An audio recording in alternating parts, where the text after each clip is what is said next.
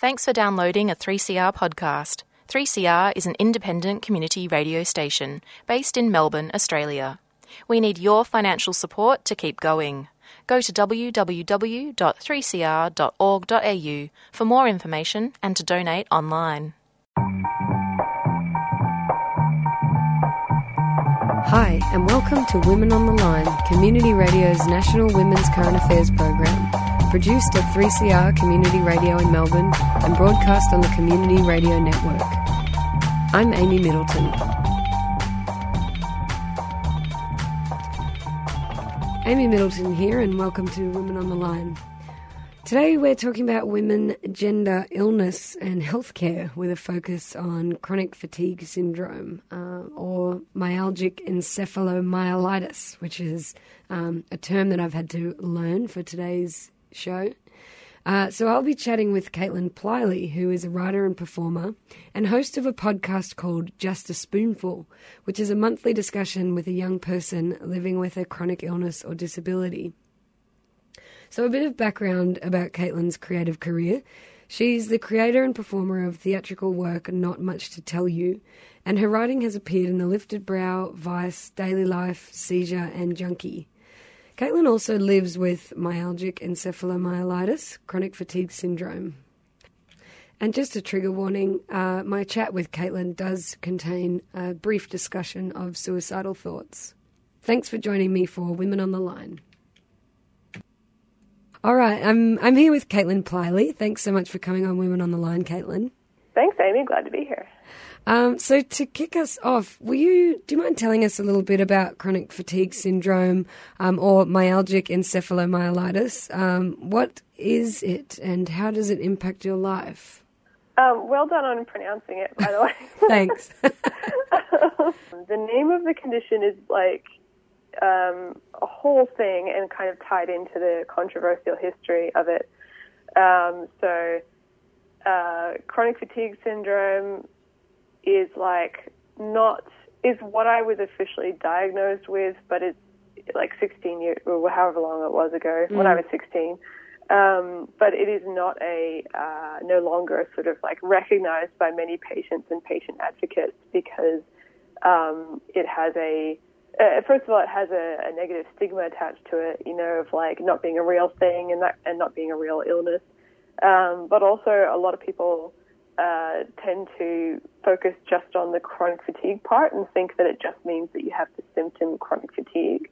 When which uh, means tiredness, basically, doesn't it? Being well, fatigue is a bit different to tiredness, but yeah, basically, it means being tired all the time um, which is a symptom that is obviously, as you can imagine, associated with like innumerate illnesses. Mm. Um, but chronic fatigue syndrome actually uh, is associated with um, like uh, I don't even know like countless symptoms. Like I, I think I have about seventeen. Wow. Um, and um, when I first got diagnosed, I remember the doctor gave me like a printout of all the um, symptoms associated with chronic fatigue syndrome and it was like two columns, A4 page, front and back. Like, um, it, you know, and I had probably about half of them. Um, so yeah, it's not just being tired, um, but like, so that's why a lot of people are against the name chronic fatigue syndrome. Right. But my thing is like, I always got annoyed because I was like, why do people ignore the syndrome part of it? Because yeah. syndrome has a meaning, and what it means is like complex interconnect like a complex sort of set of interconnecting physiological symptoms, right? Which is what it is, and chronic fatigue is kind of just the the um, the, the um, flashiest symptom. Like it's it's the one that gets the most attention. Um, the most yeah, easy to publicize.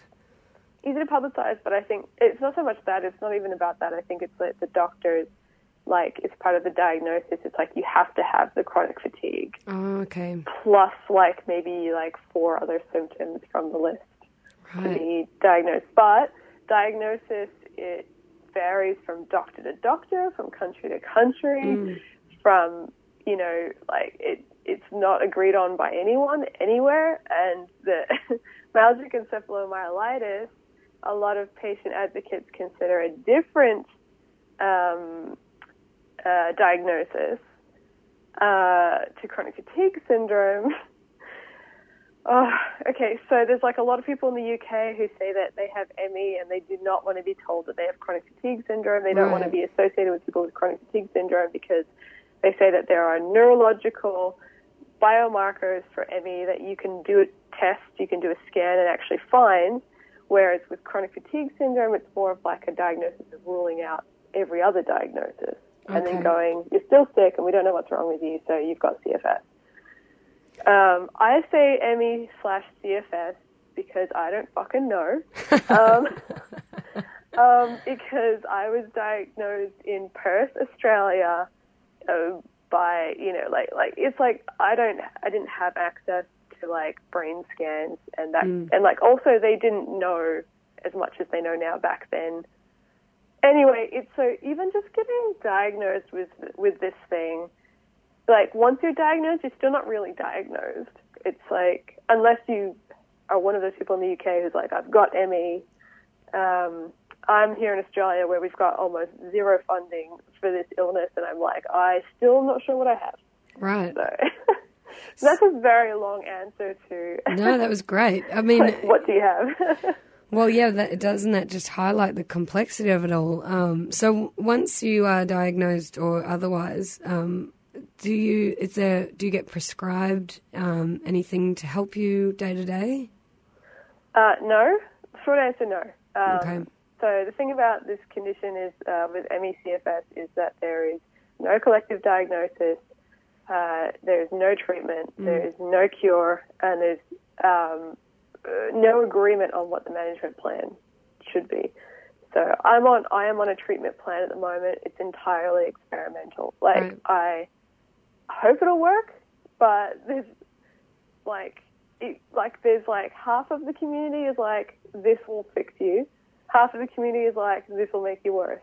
Oh, So it's um always a you know it's always a leap of faith basically. Um, but a lot of people actually are sick for I think the average is seven years before they get a diagnosis even. So um, by that point it might actually be like because we don't know exactly what causes people to to fall ill with this. Could be a virus. There's like a theory that it's post-viral, but I think that's been um, uh, debunked. I'm not really sure. No one agrees. No one agrees. So um, yeah, you could be sick for seven years. By which point, you know, maybe that first two-year window was the time that some treatment could have cured you, but it's already been like another five years on top of that. So my gosh. it's not a good. It's not a good prognosis. No. And it sounds like, I mean, even talking about the experimental treatments, I, I can't even imagine the level of energy that goes into managing that and the decisions around that. Yeah.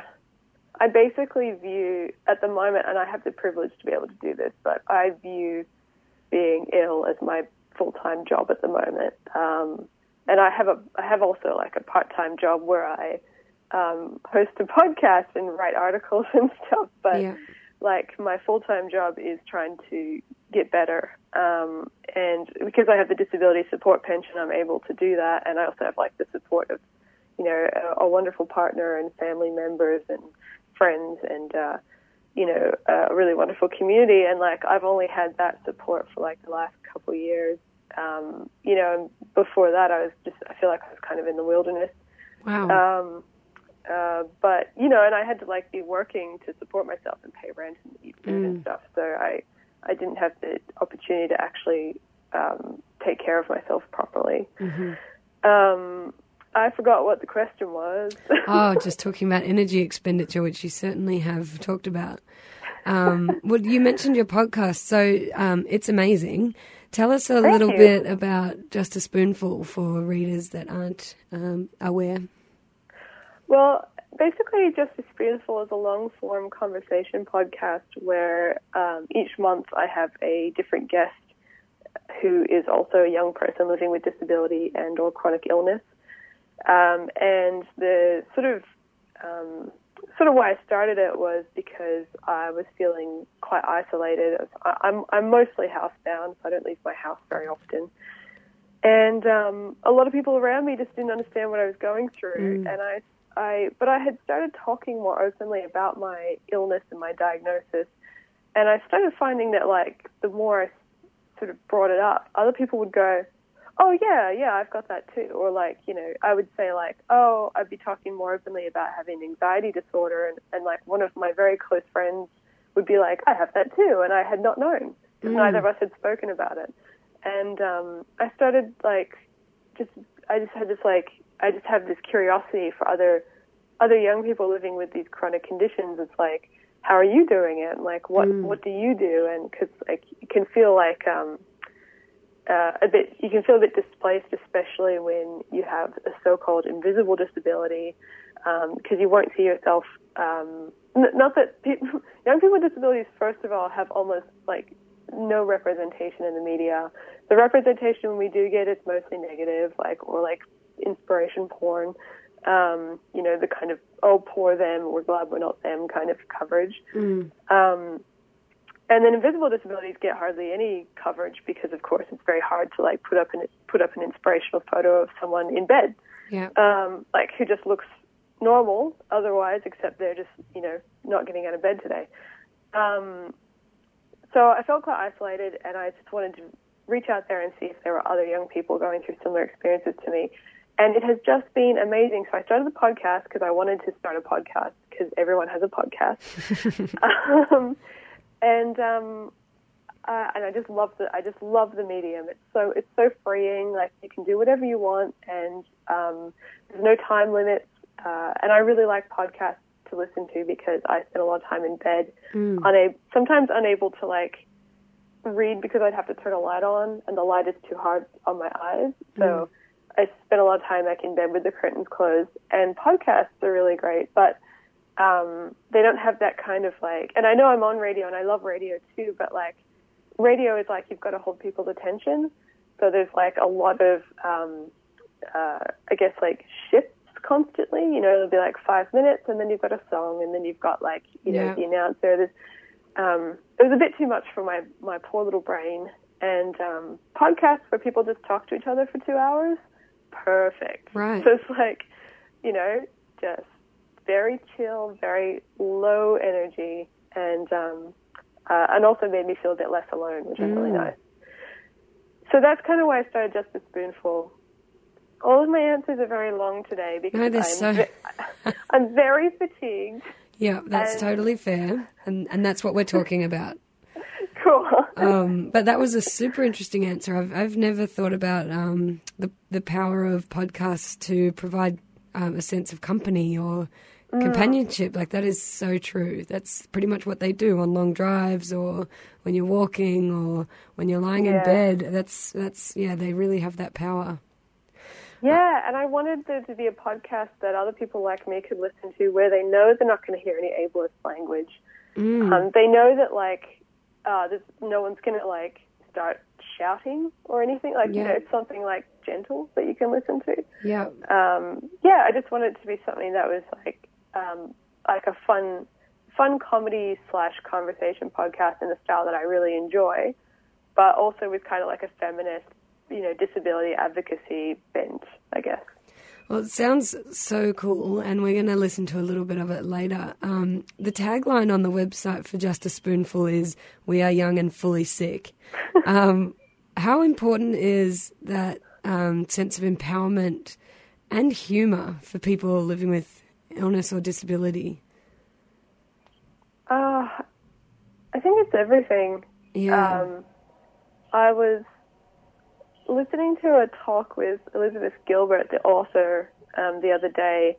Uh, I was watching a, a talk with an interview with her on YouTube, and she talked about people coming to the end of their power, and how if you see someone like in Alcoholics Anonymous, like they've come to the end of their power, and there's no bullshit left like they have dropped the mask, dropped any facades, and now they're just being real about how they about who they are and how they feel.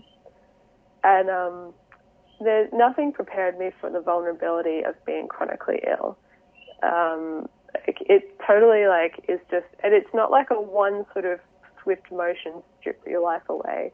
It just keeps stripping it away. Like it keeps stripping layers of protection off you. And um, uh, I've lost my thread. Um, so about empowerment So, Yeah, yeah. So I mean, like empowerment. When, when you're like so dependent, when you've lost that kind of like, you know, if you're in your 20s, you're, you're in your 20s and you've lost that independence or you never had it, um, that's so confronting.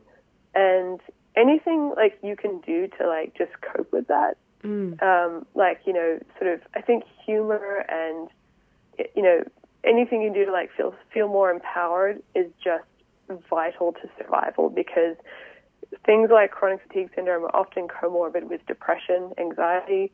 Um, I know I have definitely been in places where I have been suicidal, and just because you just want the pain to end in some way, Mm. you know.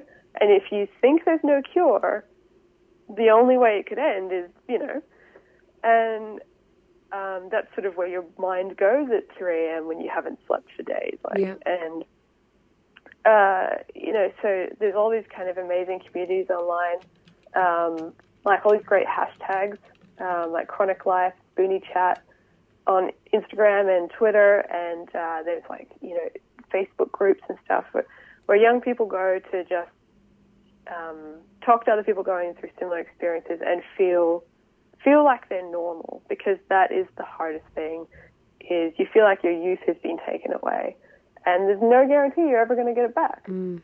So empowerment is just so much so important, especially when you've got a diagnosis where they basically diagnose you and it's just a way of saying, yes, you're officially sick, but there's nothing we can do for you. Mm. Yeah. Um, and, uh, you know, you might get better, you might never get better.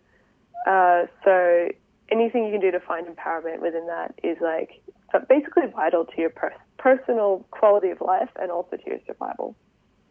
And while we're talking about um, having friends around you, um, if you're comfortable to, do you have any tips for um, people to be good allies for their mates who are living with chronic illness or disability? Like, what works for you from your friends? That's a really good question, and I think the best tip I can give is keep asking them. Like, keep asking them out. Keep asking if you can come over. Um, keep texting them. Yeah. They're gonna disappear off the off the map, and you need to know that that. It, I I feel personally, and people might disagree with me, but I feel like it is not the job of the person who's sick to keep seeking out um, their friends for company. Uh, that ideally, like, it, you should recognize that your friend is like probably lost in a fog. Basically, that's how I feel most of the time. Mm. Um, and if you know, you need to be like throwing it, throwing them a lifeline. Basically, it's hard because if someone's chronically ill, like I've been sick since 2009, like um, disabled with the illness. I was sick before that, but it wasn't this bad. Um, so, I mean, like, since 2009, I've basically been, um, I, I hate to say it, but, like, not a very good friend. you know? like, I haven't been coming out to the bars. I, I miss people, I miss mates, you know, bands, shows and stuff like Mm. that. Like, I, you know, but, and, like, you know, I have to keep saying to people, like, um, uh, yeah, come over on Monday, and no, I'm too sick. It's you know, it's now it's Monday, and I'm too sick. So, Mm. um, the people who haven't given up on me, haven't stopped texting me, are like, uh, you know, just amazing. Um, and they're the people I really need. And uh, um, yeah, so I guess like, don't give up on your mates. Yeah. Um, and don't don't assume like this is a big thing that's come out of my conversations with people on Just a Spoonful. Don't assume that they have other friends that are there with them. like Yeah. this is a big thing. Like I know I was talking to Chloe Reeson who was diagnosed with breast cancer. So when I was interviewing her, she was currently going through chemo. She's great now. She's all good, which is good news. Great. Um, but at the time, she was saying that like she was like, yeah, I do have like a core sort of like, you know, immediate family and like you know a couple of close friends, but like everyone else had just dropped off immediately as soon as she started chemo. Um, because everyone sort of goes, oh well, they probably want their space, mm. and it's like, um, and that's happened to me as well. People go, I just was giving you your space, and I'm like, um, all I do all day is sit in my bed alone and feel Mm. sick. I need friends to distract me. I need like you know I need I still and like I also would still like to have friends. I I guess if I ever come out of this or like this you know severe phase, um, and that's how Chloe felt. It's like you know once I finish chemo and you know everything hopefully goes well, then what? Do I still have friends? Like Mm. so yeah, I guess um, uh, there's like this kind of um, social politeness thing of hang back, don't don't intrude, um, Don't be pushy. think yeah. don't be pushy. And I I think I would say that like be a little pushy, Yeah. intrude a little. Like go a little bit out of your comfort zone. I had a friend when I was going through like a really um, one of the worst periods of anxiety I've been through last year. Um, to the point where I couldn't I couldn't leave the house, and it, was because of anxiety uh, this time. Um, she uh, like she just sort of like texted me, and she was like, "I'll come over next week, and I will sit with you." I will just be, I can be in your room, I can be in the other room. I'll just bring my laptop and I'll look at Tumblr. Mm. You can talk to me if you want to. So I'm just going to be there. And, and that was just incredible to me because A, um, it's really hard to make decisions when you're sick. Mm. Is, even little decisions like what am I going to wear today can just be exhausting.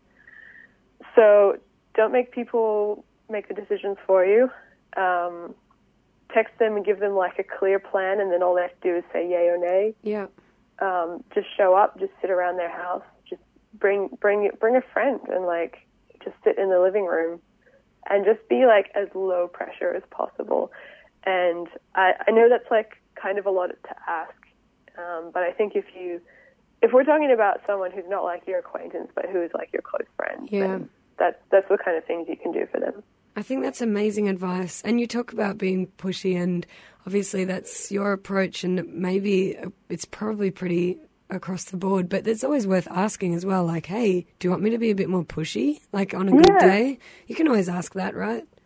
That's that's actually a great thing to do. Is like just be more open with your communication. Mm. Just be like, don't be afraid to be like, do you want me Yeah. to like push in a bit more? Like Yeah. people have people have texted me and been like, is it okay that I keep texting you? And Yeah. I'm like, because like half the time I'm so foggy that I'll just write back, yeah, lol, cool.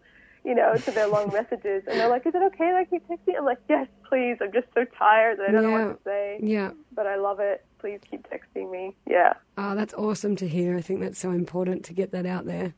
Um, um, we don't have a lot of time left, but I did want to. I did want to talk a little bit about. No, it's great. It's been awesome. Um, I wanted to talk a bit about the overrepresentation of women among those living with ME/CFS. What's going on there? Is there any theories as to why, and um, do, what does it have to do with funding? Mm, mm, no, that's I hadn't thought about the link to funding. That's interesting. No, yeah, there is. Um, uh, uh, MECFS has been around for decades, and there's always been an overrepresentation of women in the, like who have been diagnosed with it. Uh, in clinical studies, in like community samples, you see it. Um, I've met mostly women who've got MECFS, but I have met a couple of men too. I've got, I guess, like it's all speculation. I've got some theories. Um, for example, we know that women tend to seek health care more often than men do and also report more symptoms than men. So men are less likely um, to tell a doctor that they've been sad a lot and that they've been crying. Um, these are the kind of these are the kind of symptoms that could point to over, being overwhelmed, and that's something that happens a lot in ME/CFS. Um, that could account for some of it. Um, my sort of uh, something I'm thinking a lot about a lot about lately is the way that Western medicine is um, hugely based around the male body as the typical body. Yeah. So, like, and it's quite an interesting. It's quite interesting how that has kind of happened because I thought like, oh, sexism, and it, and it is, but it's not what you would think. Actually, after World War II, there was a lot of legislation put in place because you know during World War II there was like eugenicists, uh, eugenicists, and there's like a lot of experimentation happening. Um, and after that, I think a lot of countries didn't want women. They wanted to make sure that women weren't exploited any like by any medical research, and so they made rules saying no women can be test, like, experimented on or tested. Like but what it what it meant was that no women were used as tech, test subjects in medical research for decades. Interesting. And also, women's pain is underestimated, while men's pain is overestimated. Yeah. So I've been into emergency departments telling them like I'm in incredible pain, like I can't move, and they rolled their eyes at me. Um, even looking at me, seeing that I was doubled over. Um, so there's like this, even though like medically you're not allowed to say hysteria anymore, there's definitely like a lingering Yeah. legacy of that attitude towards women. Well, it's a sad state of affairs, and I kind of something in me Yeah. is telling me that we need to give our listeners some groups that are um, championing women's rights in healthcare or Uh, Emerge Australia is a peak body organisation for people with ME/CFS in Australia that's doing really good work, and they have been working with Senator Scott Ludlam to um, sort of raise issues of myalgic encephalomyelitis in the Senate and question how much funding actually is there. It turns out not hardly any. Uh, why isn't there more funding, and what can we do about it? So, awesome. Thank you so much for chatting to us. Um, thanks, Amy. It's been it's been a pleasure. Thanks so much to Caitlin Plyley for that awesome discussion. Uh, and before we go, I'm just going to spend a bit of time giving you a preview of the Just a Spoonful podcast. Um, so, this episode is the most recent, and it's currently on the website at justaspoonfulpodcast.com, and I'll let the rest speak for itself. Thanks for joining me for Women on the Line. I'm Amy Middleton. I'll catch you next time.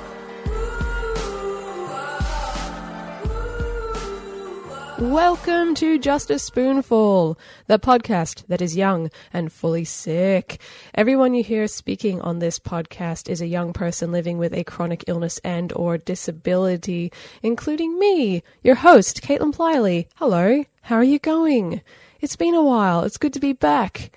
Uh, I've got a really great episode lined up for you, and it feels appropriate to be bringing it to you on Christmas Eve because my guest this episode is a gift. She is a gift unto the world, and this interview was one of the most fun hours I've ever spent. And I will tell you more about that in a sec. But first, I'd like to catch you up on how I've been living, because this podcast is, of course, about how we're living and what we live for.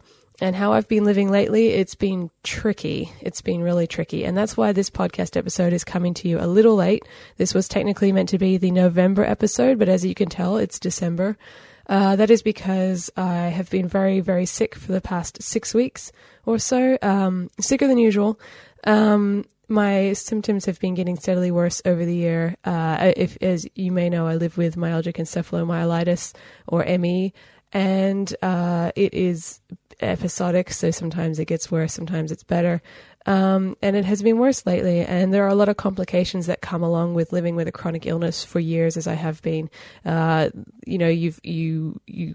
Uh, if you spend a lot of time in bed, that can cause other complications for your body and um, certain, oh, excuse me, certain processes um, don't work the way they're supposed to. And yeah, so also there's like, of course, a lot of anxiety and depression that comes along with being sick all the time, uh, which is only natural, but as is difficult to manage sometimes.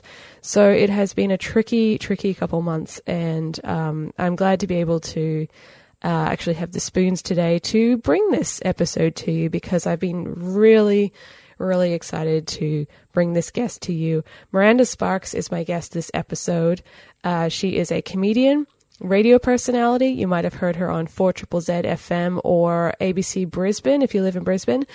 Uh, she is a community volunteer, transgender advocate, and author of the superhero web serial Shimmerverse, which is really fun. And we have a great chat, and she talks about her identity as a trans woman, how being on the autism spectrum affects her access to certain forms of literature, which is really interesting and I, something I'd never considered before.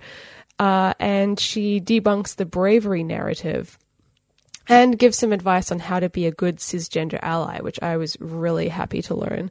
Uh, we also talk about comic book movies and, of course, about Shimmerverse, which is her serial that features the hero Glimmer Girl, who is a trans girl who must save the world.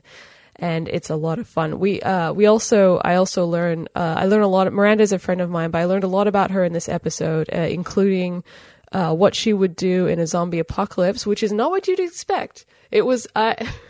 controversial. Some she she.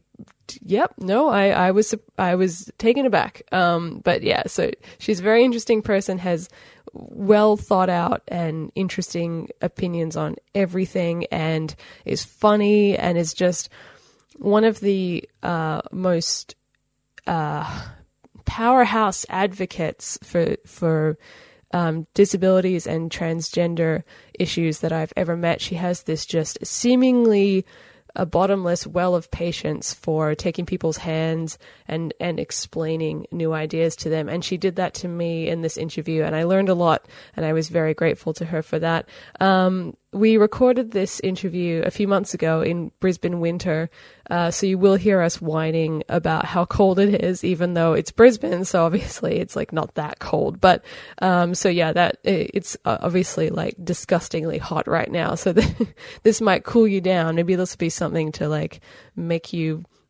imagine it's winter if you don't like summer.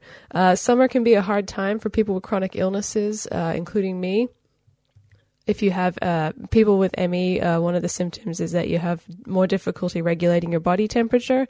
So changes in te- like extreme changes in temperature can be harder to deal with, and also like everyone just feels more tired in the heat, and that's that goes like threefold for people with chronic illnesses. So. Um, take care of yourselves, take care of each other, uh, and maybe find a nice, cool place to lie down and have a listen to this really fun chat with Miranda Sparks. I hope you enjoy. So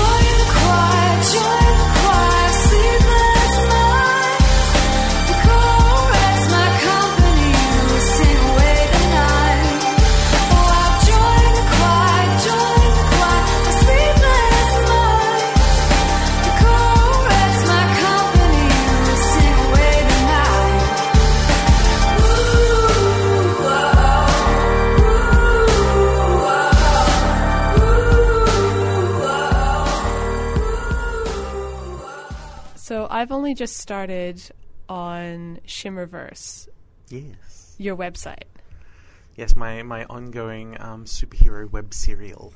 It's pretty cool. It is pretty cool. Like your website's really cool. You've got fan art on it. Yeah. Well, I know some of it's commissioned. Some of it has been um ha- has been done up. One thing I drew for myself actually the the cover for the Christmas special which is when the main character Glimmergirl was turned into a little girl so she could rescue Santa Claus. Uh-huh. Um, I actually had fun getting in touch with my inner child and like you know drawing this crayon like cover with like you know like yay stuff around and and demons because for some reason I had to send a six year old to hell. Um, mm, I wonder what Freud would make of this. oh, Freud! Freud would have an absolute field day and probably blame my mother, as, as, Freud is wont to do. Let's talk about your mother. oh God, I've got some things to say there.